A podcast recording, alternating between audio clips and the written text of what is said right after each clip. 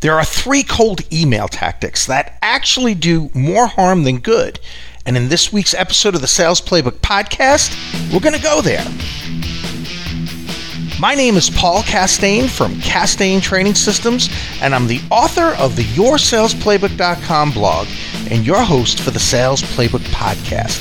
I've personally trained over 50,000 sales reps, sales leaders, and business owners to sell more. So get your playbooks ready because school is now in session. This week's episode of the Sales Playbook podcast is brought to you by our email program. Going to be talking all about it at the end of the podcast. But if you happen to be impatient like me, feel free to visit yoursalesplaybook.com slash 10 emails. All right, so we're going to get right down to business. We're going to be talking about three cold email tactics that actually hurt you and they're tactics that everybody and their mother they're doing these. So they're not. There's going to be no left hooks here. I, I promise you. You've heard of these tactics. So you ready? The very first cold email tactic that does more harm than good. Tactic number one is when you utilize subject lines that list both your company name and your prospect's company name. Let me say it again. I'll give you an, an, example of what I'm talking about too.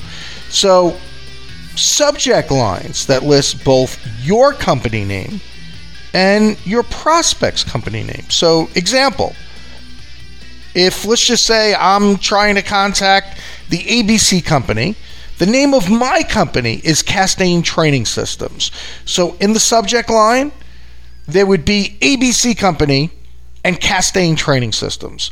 Now, the reason why these do more harm than good, first of all, they're extremely, and I mean like all caps, extremely typical.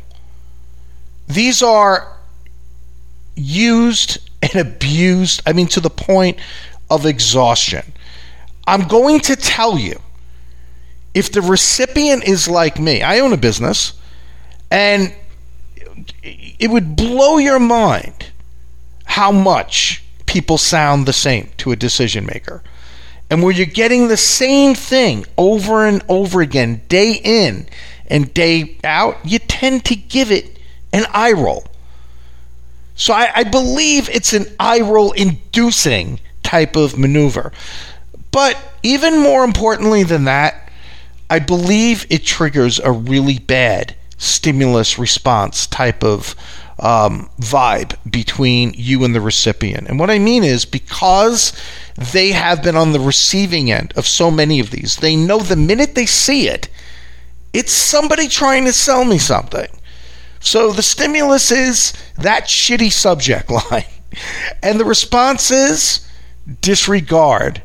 And more often than not, delete. So the way we're going to do this podcast today, I, I mean, I can't stand it when a lot of the time this happens in blogs, but um, on podcasts, where the host is just ranting and pissing and moaning. I really don't want it to, to, to go down that road. I'm certainly going to give you my opinion, but I also want to tell you what I think is a better way of doing it because it's it's always easier to complain about something, but you know the challenge many times is all right. Well, what's the solution? We know it sucks, right? So I'm going to tell you what I think would be a much better way to go than that. Did I mention it was a shitty subject line? By the way, putting the prospect's company name and yours. I mean, it just lacks any degree of creativity. I think you would be much better off referencing something relevant to the recipient, something that you learn in your research. You know, a lot of sales reps, if uh, we're talking about cold calling, if you were to say to them, hey, you know, it's kind of important that you do your homework and do a little research before you pick up the phone, most of them say, yeah, well, duh, sales 101. But if you offer the same advice when it comes to sending an email, most sales reps don't do their homework before sending an email for whatever reason, right? Who cares? Who knows? Who cares why? But it just happens. So you definitely want to do your research, and you don't want to spend three years doing it either. You want to become a professional research analyst, but certainly enough to find something relevant to uh, the recipient. So I'm going to give you a couple of examples of how I might do a different subject line and make something relevant to the recipient. So let's just say I'm doing my research and I see that they have a product launch that's going to be coming up and they're talking an awful lot about it. Now, that's one of the trigger events that I look for. And just in case you haven't heard, I don't know, about 50,000 of, um, of my statements about trigger events. A trigger event is something that's going on in their world that you know could lead to a higher probability of them needing your product or service and in my line of work a product launch could be a trigger event. Why? Well, because I do sales training. And if they have a new product coming out, they might need a different playbook, right? And I can certainly help them with that. So I noticed that in, in my research that they have a product launch. So in the subject line, what I could do is I could put just simply your the name of the product, right? Your X1000 product launch, right? Simple, elegant, to the point, right? Hell of a lot better than saying uh, ABC Company and Castagna Training Systems, right? So that's one thing. Let's just say, right? Let me give you another example. If I'm contacting someone, I could put in the subject line Dunder Mifflin's expansion because expansion could be a trigger event. If what you do can help them either directly or indirectly with that expansion, well, guess what? That's relevant to them. And it's extremely current because if they're experiencing that expansion now, chances are that they're talking a lot about that and it's on their brain. So if you're going to interrupt them from doing something, and please understand that whether we call or we email or we hit them up on LinkedIn or whatever, nine out of 10 times we are interrupting them from doing something else. Well, then why not make it about something that they've been talking about at least that day and they've been thinking about at least, you know, that same day. So, you know, again, it could be Dunder Mifflin's expansion. It could be, uh, let's just say you're a printer and you've been going after the Anacott Steel Company. Anybody remember that from Wall Street? 1987 classic. Charlie Sheen before he was train wreck. So let's just say you're a printer and you notice that Anacott Steel has this really cool new website, man. They just upgraded that bitch. It's looking great. See, that's a trigger event if you're in the printing industry because you see, if they just went and did a whole remodel, remake of their uh, of their website, well, guess what? What about their collateral, right? They it might need a facelift too. Need to get into the damn 21st century. So let's just say you notice that about Anacott Steel. So in the subject line of that email, it could be Anacott Steel new website. Do you see? I'm not going to quit my day job here to write subject lines, but a subject line that references something relevant to the recipient is going to have a much higher probability of getting open. That email is going to have a higher probability of getting open than something that is tired and cliched like Anacott Steel and Castagna Training Company, right? See, like it's just boring the shit out of me just having to say that. So let's uh, let's move off of that one before I throw the hell up. The next one, the next email tactic that will limit you would be these god awful breakup emails. I hate them. I really do.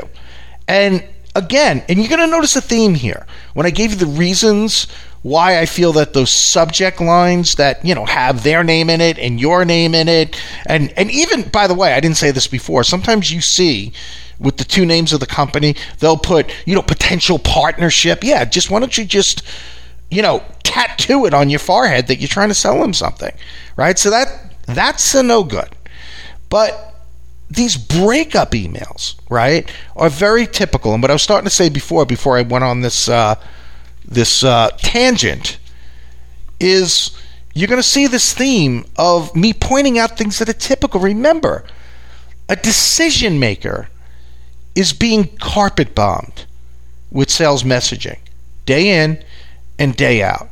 And seriously, you know what? I have to say that I always had an idea that they might be. And I always, I mean, really, almost back to day one, I always try to be a little different in my approach to potential customers because I always wanted to stand out. But I never truly respected how much messaging a decision maker is subject to and how much of that messaging seems identical until I started Castagna Training Systems 11 years ago. Seriously, it's just it's just nutty. So, again, typical. And, you know, even if you disagree with that, this is one thing that I'm hoping I get a head nod from you, even though I can't see you, and even though it's kind of effed up to be nodding your head to somebody who's on your computer or on your phone. You know, you're going to probably get a random drug test today, but I really believe they limit you. Why in the hell would you ever send an email to a potential client that, you know, is a breakup email? And I'm sorry, I really should back up for a minute I'm assuming that you know what a breakup email is, right? But a breakup email is basically these emails, and there's all different ones where it's kind of like, you know, I've tried to reach out and I've tried to reach out to you, and you know, if I don't hear back from you, then I'll assume you're not interested or whatever. And there's different versions of that, which we're going to get into in a second. But that's the gist of it. You know, or like in the subject line, this is the last email you'll get from me. See, when I get them, I'm like, hey, great. Awesome, thanks. You just made my job easy. Right? I mean, I just I just don't understand that. And you're sending them to people that you really haven't met with. And the reason why I don't like them, well, again, aside from being typical, in case I didn't mention that one 10,000 times, and aside from them limiting your options, I, I feel like they close the door right? I mean, they just closed the door. And speaking of close the door, and this is a different way of putting it, I think once and for all, we all have to agree that it's time to put this whole tactic of closing, quote unquote, closing the file out of its misery. I heard that approach. I'm not kidding you. It had to be 25 years ago. And I remember about 25 years ago. I had heard it so many times then, I was like, this is terrible. It's just too much. It's it's just I mean people think that this is new and exciting and it's 25 years later and people are still using it. Now, when you go and, and the close the file approach is something like, hey, you know, hi Jane, you know, I've reached out to you several times. I haven't heard from you, so, you know, I'm going to go ahead and close the file if I don't hear from you. And that's, you know, it's kind of like a shit get off the pot approach. And I'm to say something right now that might offend you. And uh, wouldn't be the first time on this podcast. Sure as heck is not going to be the last time. But this closing the file thing, threatening me to close the file, I, I, my response to that is who gives a shit if you close the file? I don't care if you do that. You know, unless you have some kind of technology that can shrink me down, you're going to put me in the file and slam it shut and squish me. I don't think you have the technology or the steady hand to pull that shit off. I really don't. But let's just say you do, then I might care. But like, threaten me with something legit. Like, like, like you're gonna beat the hell out of me if I don't get back to you. I'm not saying you do that. You know, what? you're gonna let the airs out, the air out of my tires. You're gonna give me a wedgie in front of the whole sales community, right? You might get my attention, but close the file? Are you kidding me? How, how could you possibly think that anyone would give a shit about you closing a file? Like, oh, please don't close the file. I'll be good. I'll respond to you. I promise. Pinky promise. I mean, it's just. Yeah, sometimes we got to just listen to ourselves and just. Uh, damn, it's pathetic. So, what would be better than doing this this god awful breakup thing? I think you should use a little, little something something I like to call the cool down heat up technique. Cool down heat up technique. as the name implies, we're going to cool it down. Step back, pretend it's a relationship. Hey, man, need a little space. Gonna just, you know, we're gonna just get it back to neutral. And what you do is you just shut up and you stop contacting them for a little while. And seriously, don't call them, don't email them. Now you're not going to write them off. You're not going to close the file. You're not going to you're not going to just all right, so you're dead to me now. That's it. Not going to do any of that nonsense. Just going to let it cool down. And then the other part of it is you heat it up.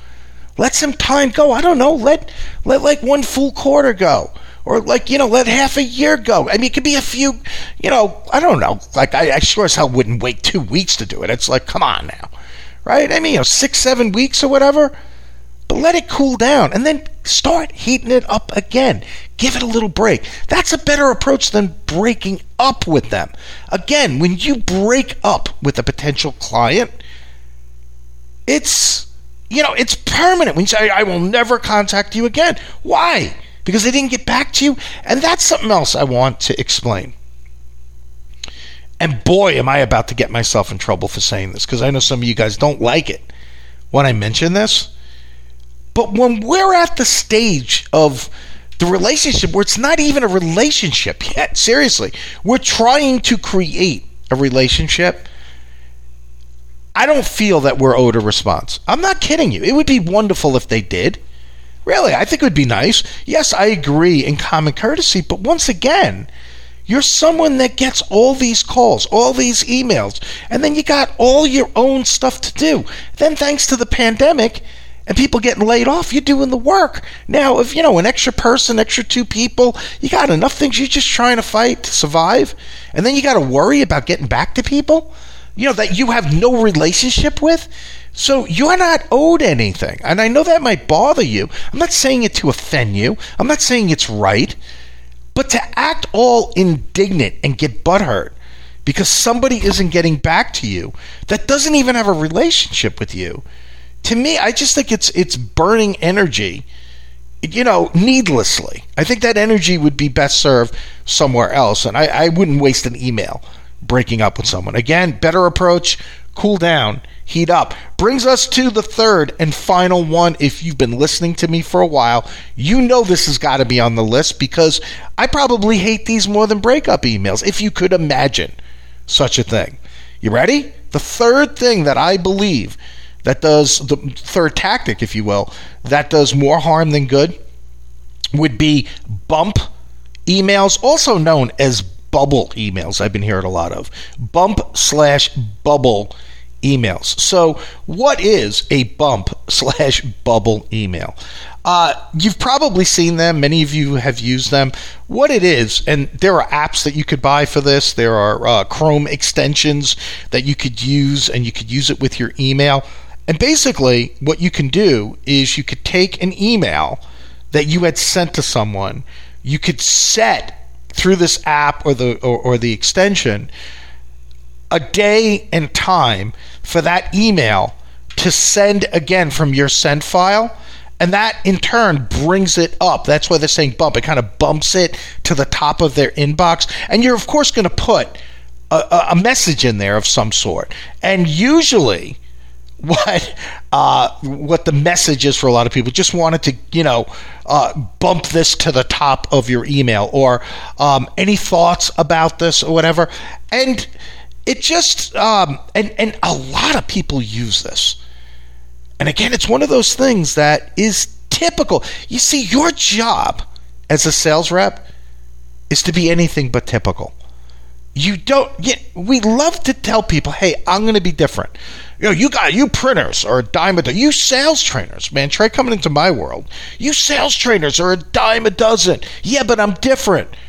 You printers are all the same. Yeah but i'm different you insurance agents are all the same. Yeah, but I'm different.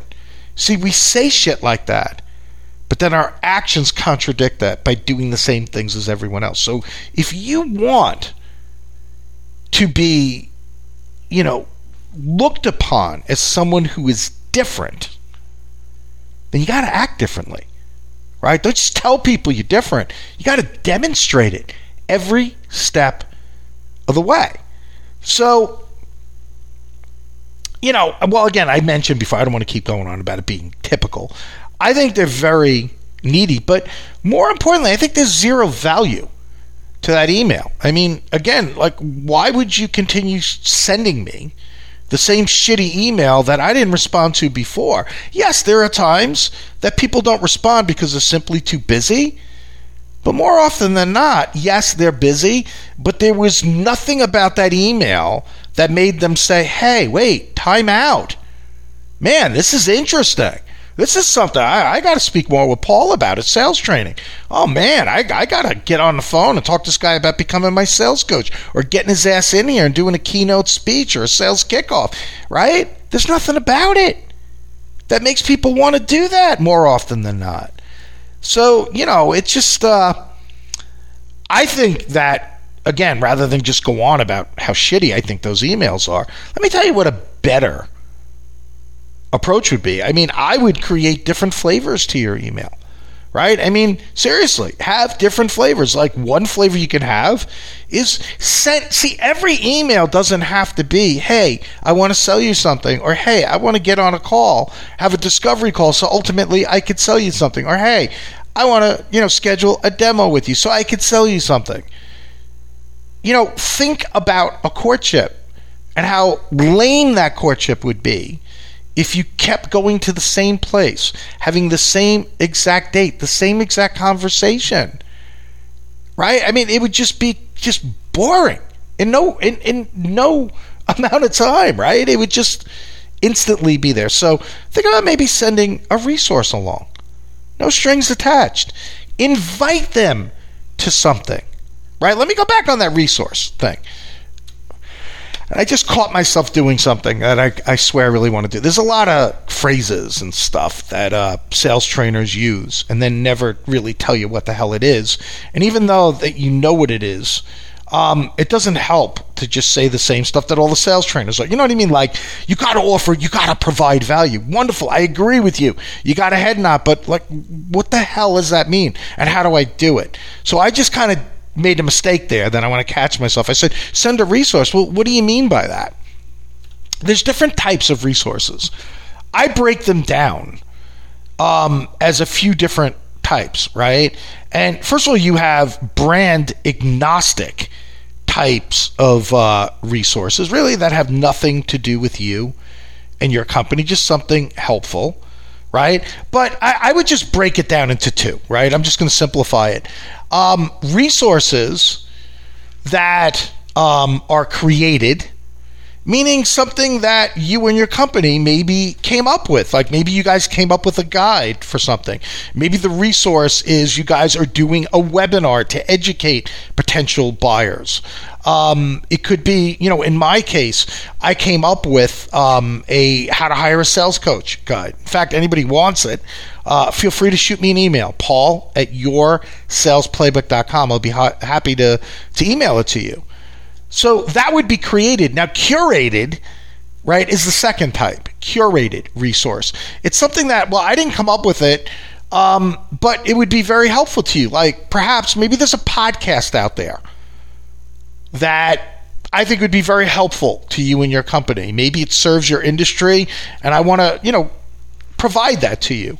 Maybe there's some kind of um, an online calculator for something to help you uh, determine something with your budgeting or something like that. Um, one of the things that I did back when the pandemic first really started to hit, you know, at least uh, started to impact us here in New York, uh, the end of March 2020. Shortly thereafter, I sent out a resource to everyone um, that came out from, you know, PayPal showing people how they could actually finance their training, right? There's a really cool thing that PayPal does that a lot of people don't know about. So I did that as a resource. So created and curated, right? Could be a cool website, could be a trade association or a mastermind group or something like that. So that's one of the things that you can do. You could um, you could also facilitate an introduction between your potential client and someone maybe that could buy from them or someone that could help help them not necessarily sell them but just you know maybe you noticed that they were really upset about something and they were venting online and like wow they really should meet this person they could help them with that i can't help them with that but this person could right? Maybe you could send them an email simply giving them a heads up about something that would be good for them to know, right? You don't know, maybe something going on in the industry or, you know, sharing a case study or whatever. So, you know, instead of a bump slash bubble email, you could do any one of those things. Now, right? As we wind this podcast, this episode down, I'll also tell you I mean, if you don't know what kind of email to be sending, you absolutely should check out the resource that I'm about to talk about because I actually have 10 emails with the templates that you could add to your arsenal so that you could start changing it up. And the reason why I think it is so important that you change up the flavor of your emails is because one of the things we've seen that you know since uh, since the pandemic has started is that sales cycles have gotten quite a bit longer. We've also seen that uh, responsiveness has gone down 40%. And by the way, LinkedIn put out, um, I guess, a paper or a study, if you will, called The State of Social Selling. And that's where I got that number from. I didn't you just think, He's just making shit up, right? Now, um, responsiveness down 40%. And by the way, it wasn't so good before that.